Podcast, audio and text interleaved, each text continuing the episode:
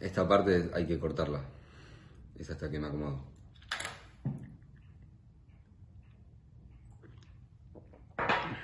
Ok.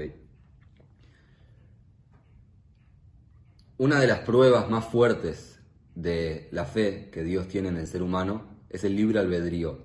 Dios nos está diciendo, si querés puedes ir por el buen camino, si querés puedes ir por el mal camino, y yo no me involucro en las decisiones que tomes, puedes equivocarte, puedes hacer las cosas bien, pero al fin y al cabo termina siendo una decisión tuya y, y donde quieras ir vas a terminar yendo. Y lamentablemente, esta herramienta de doble filo, esta espada de doble filo, nos da la posibilidad de, de, vivir una vida tomando decisiones buenas y tomando las decisiones correctas, pero también nos da la posibilidad de vivir una vida equivocados, de tomar siempre el rumbo que Dios no esperaba de nosotros que tomemos, y a veces puede el mundo darse vuelta, pero nosotros seguir en nuestro camino equivocado. Cuando uno es un chico, cuando uno es un nene, el nene fantasea mucho, piensa que puede ser Superman, piensa que puede ser el rey del mundo, y todas las puertas están abiertas para él, porque nunca tuvo la experiencia de encontrarse con el mundo real ir frustrándose. Un adulto a medida que se va frustrando, a medida que va probando algo, se equivoca, le sale mal, la gente lo defrauda, el adulto va cerrando puertas y de alguna manera va sacándose a sí mismo, se va quitando esta libertad de poder elegir entre el bien y el mal libremente, sin la presión de afuera, por, puede ser por algo interior, por, por, sentimientos, porque él siente que ya es así, eh, él siente que, no tiene la fuerza, o puede ser por cosas exteriores, el ambiente en el que él se crió, la influencia que recibió, pudo ir limitando el libre albedrío de esta persona hasta que al final esta herramienta tan eh, preciosa que Dios nos dio a cada uno de nosotros, como una muestra de confianza, pueden elegir todo en la vida entre el bien y el mal, lamentablemente a veces nosotros nos vamos privando de, esta libre elección y nos condicionamos y pensamos yo ya soy así, yo ya pienso así, yo ya me crié así, soy de esta manera, mi familia me dijo que haga así, así soy y no voy a cambiar. Una historia parecida a esto tenemos en nuestra para allá, de una persona que, que no logró darse cuenta de este mensaje y Dios tuvo que involucrarse de una manera muy especial. Esta persona se llama Bilam, el pueblo de Israel estaba haciendo mucho ruido en los pueblos que habitaban cerca de la tierra que teníamos que conquistar por guerras que fuimos ganando, entre ellos Moab, eh, con su líder Balak, llaman a Bilam, un brujo, de la misma fuerza de Moshe, pero del otro lado, para que maldiga al pueblo. Cuando van a hablar con él, le dicen, queremos que maldigas al pueblo de Israel. Y él dice, voy a consultar con Dios. Dios aparece en un sueño y le dice, no, no puedes eh, maldecir al pueblo de Israel. Después le vuelven a insistir y él vuelve a pedir a Dios permiso para maldecir al pueblo y Dios dice, bueno, anda. Cuando está yendo, Dios se enoja con él y él estaba yendo arriba de su burra y Dios hace un milagro como para, para que no vaya a maldecir, pone un ángel que la burra lo ve y él no lo ve y la burra se va para un costado, para el otro, él se enoja con la burra. Hay un milagro muy extraño que es que la burra abre la boca y empieza a hablar y a dialogar con él y al final termina Dios abriendo los ojos de Bilam, le dice, no tenés que ir a maldecir al pueblo de Israel, quiero que vayas a bendecirlo. Cuando analizamos esta historia, es muy raro la manera en la que Dios se relaciona con Bilam. Que Dios le diga que no, después le diga que sí. Cuando ya le dijo que sí, se enoja porque fue y después le dice, bueno, ahora bendecilo. Como si de alguna manera hubiera cierta bipolaridad o, eh, eh, que Dios está indeciso, inseguro, si sí, si no, primero le dice que no, después le dice que sí, después se enoja. ¿Qué es lo que está pasando acá? ¿Cuál es el mensaje? Quiero compartir una idea que trajo el rabbi Jonathan Sachs, eh, que falleció hace unos meses, primer rabino de Inglaterra. Primero, un poco eh, entrar en lo que los comentaristas dicen. El Malvin, por ejemplo, trae que existe la palabra itam y existe la palabra imam. Los dos significan con ellos, pero uno significa ir con otra persona físicamente y el otro significa ir con otra persona espiritualmente. Yo puedo estar en un auto con varias personas, yendo al mismo lugar, pero cada uno va con otro objetivo y otro propósito. Y yo puedo estar separado de un yehudí que vive en otra parte del mundo y los dos apuntamos al mismo camino. Entonces, estoy con los dos, con uno geográficamente y físicamente, con el otro estoy espiritualmente. Y cuando Dios le dice a Bilam, anda con ellos, se refiere, anda con ellos, y Tam, anda con ellos físicamente, pero no en la misma misión. Y la otra dice que Bilam fue imam, que fue con ellos, con el mismo propósito. Esa es una explicación. Otra explicación es que Dios se, molesta de que Bilam le haga la misma pregunta. Eh, otra explicación dice que a Dios le molesta que eh, Bilam no le diga y no le aclare a ellos que él va a decir lo que Dios ponga en su boca. Hay varias, varias maneras de, responder este comportamiento extraño de Dios, pero vamos a quedarnos con esta explicación tan linda que trae el Rab Jonathan Sachs. Y él dice así, cuando una persona eh, se convence de una idea, él tiene que hacer eso, es muy difícil sacárselo de la cabeza. Y la palabra más difícil o más, más fuerte que esta persona puede escuchar, si la escucha, es no. Cuando le dicen que no, él lo va a interpretar como un sí, porque él quiere sí o sí hacer eso. Bilam estaba empecinado con que tenía que maldecir al pueblo de Israel. Y le preguntó, Dios, ¿puedo ir a maldecirlos? Dios le dijo, no. La respuesta es no, no puedes maldecir al pueblo de Israel. Después le vuelve a preguntar, ¿para qué le vuelve a preguntar? Ya Dios le dijo que no. Y Dios le dice que sí. Que hay que ver, ¿qué significa esto? Si Dios le dijo que sí, o si Dios le dijo que no, pero él interpretó un sí. Porque después Dios se enoja. Entonces, de alguna manera, Dios no quería que él vaya. Puede ser que toda la historia que la Torah nos está relatando es solamente la interpretación de Bilam de la palabra de Dios. Y después Dios le dice, si vas a ir, bendecía al pueblo de Israel. Eh, la Mishnah nos cuenta que mm, una de las cosas que Dios crea antes de, de, mm, de, Shabbat, dice que cada, día de la creación Dios fue creando algo, pero antes del Shabbat, así como cuando nosotros hoy en día entra Shabbat y estamos corriendo la, última media hora, enchufar la placa, poner el termo, las flores, la mesa, el mantel, bañarme, la ropa, prender la luz, esas últimas cosas que tenemos que hacer y apurarnos antes de que empiece Shabbat, que sin eso Shabbat no es Shabbat, las últimas cosas que Dios crea antes de, de, Shabbat, son como las últimas cosas que Dios dice, sin esto el mundo no existe. Y una de esas cosas que Dios crea es la boca del burro de Bilam, que va a hablar más adelante, con Bilam en nuestra para allá. Nosotros sabemos que la manera en la que Dios maneja el mundo es con las leyes de la naturaleza. Si bien Él se involucra, pero nunca hay milagros en, la historia. Solamente con la excepción de que sea muy necesario hacer un milagro por cierta situación específica, como por ejemplo la historia de la salida de Egipto. Pero si no es necesario hacer un milagro, Dios no hace milagros en vano. Así está escrito en el Talmud. Entonces acá esta historia con el burro es un milagro que, no tiene mucho sentido. Que el burro hable con él, que hacer que un animal hable, ¿para qué? Es más, Dios podría haber hecho que Bilam abra los ojos directo y después eh, ver al ángel y saber qué es lo que tenía que ir a hacer, qué necesidad tenía de hablar con el burro, de tener este diálogo con el burro y qué mensaje nos quiere transmitir Dios con este milagro.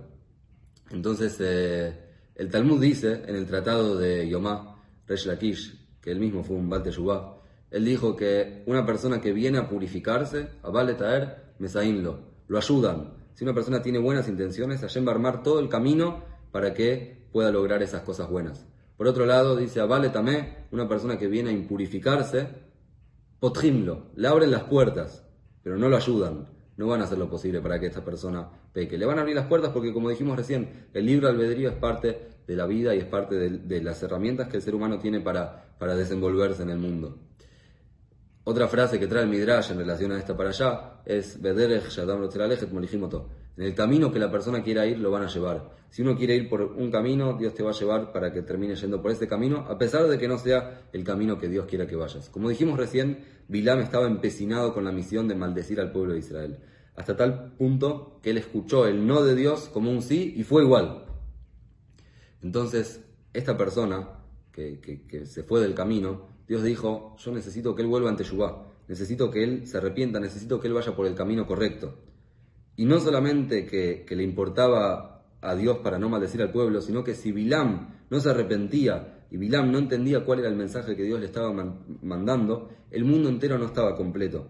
El hecho de que Dios antes de Shabbat cree la boca del burro significa hasta ahora, hasta antes de Shabbat, ya tengo el sol, tengo las estrellas, tengo los mares, tengo la tierra, tengo los árboles, tengo los animales, está todo el mundo muy lindo. Pero si no está la boca de este burro, el mundo no está completo, el mundo no es mundo. ¿Y para qué es la boca de ese burro? Para mandarle los mensajes a Bilam. Al final Bilam quiso ir por el camino de maldecir al pueblo de Israel. Y hay una especie de batalla entre Dios y Bilam sobre ir o no ir. Y, y termina ganando Bilam. Porque en el libre albedrío del ser humano se podría decir entre comillas que es más fuerte que Dios o como que Dios lo deja jugar con él. Y Bilam dice, yo quiero ir, voy a ir igual, aunque Dios no quiera, yo voy a ir igual. Pero Hashem dice, el mundo no es completo, si vos no haces Teshuvah y vos no te das cuenta cuál es el rumbo que tenés que tomar en tu vida. A mí no me sirve que vayas a maldecir al pueblo de Israel. Y si es necesario cambiar todas las leyes de la naturaleza y hacer que un burro hable, en otras palabras, que el mundo se dé vuelta para que vos hagas Teshuvah y te des cuenta de este mensaje, lo voy a hacer. Voy a hacer lo posible para que vos hagas Teshuvah.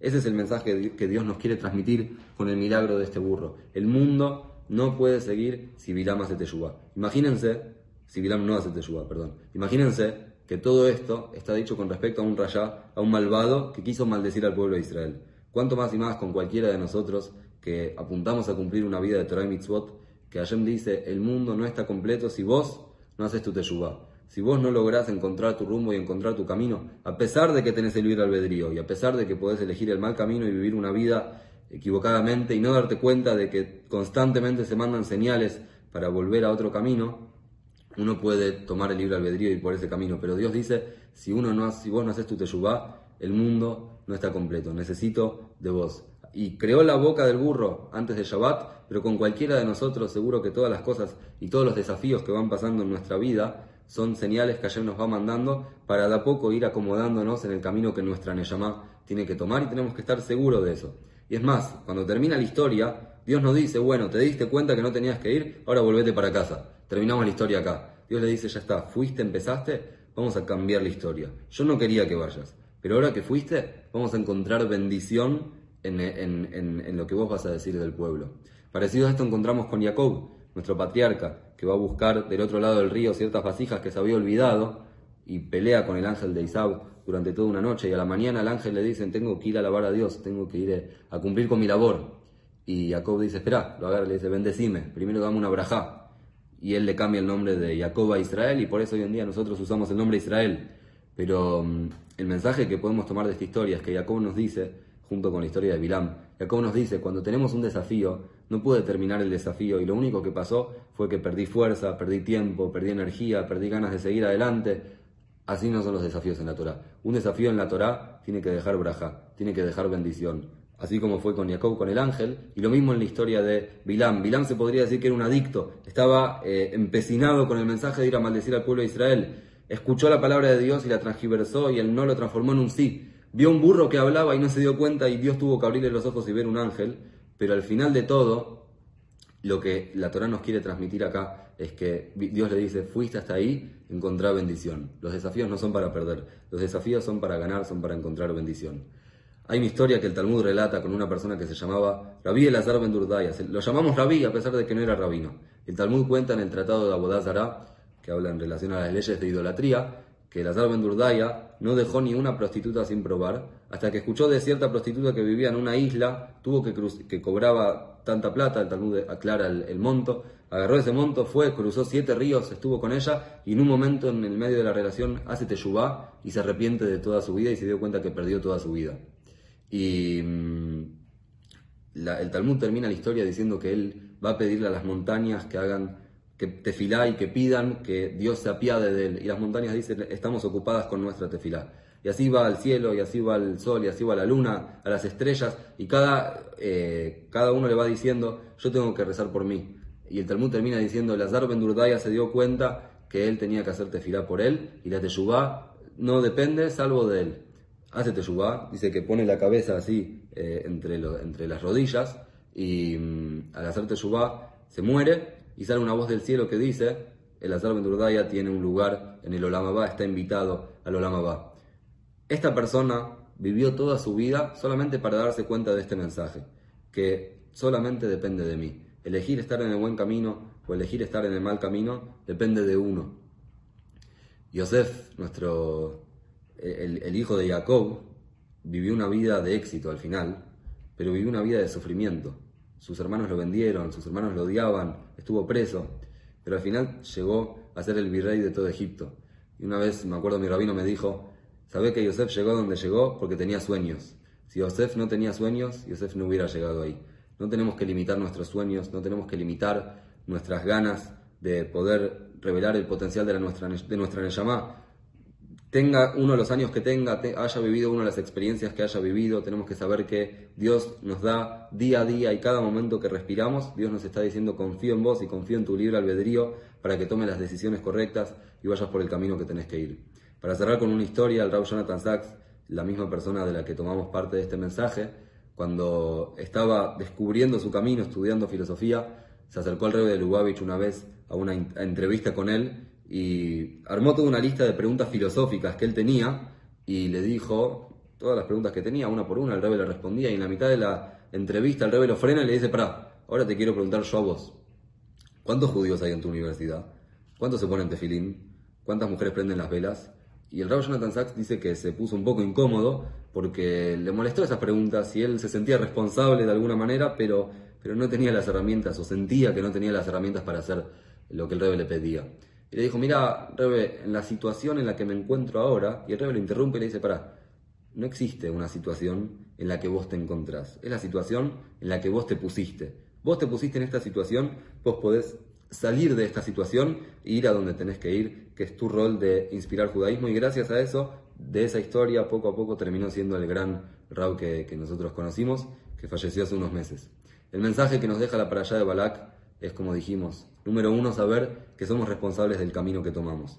Dios nos puede mandar todas las señales que sea, puede hacer un burro que hable, pero si nosotros no elegimos volver al buen camino, nunca vamos a, volver porque depende de nuestras decisiones. Pero por otro lado tenemos que saber también que Dios está dispuesto a hacer que un burro hable para darnos las señales de volver al buen camino y ayudarnos a revelar el potencial de nuestra Neyama. Ojalá que podamos meditar en esto durante este Shabbat, pensar en este mensaje, tomar decisiones correctas y que tengamos todos un Shabbat Shalom y ojalá que esto nos lleve pronto a la venida de Mashiach.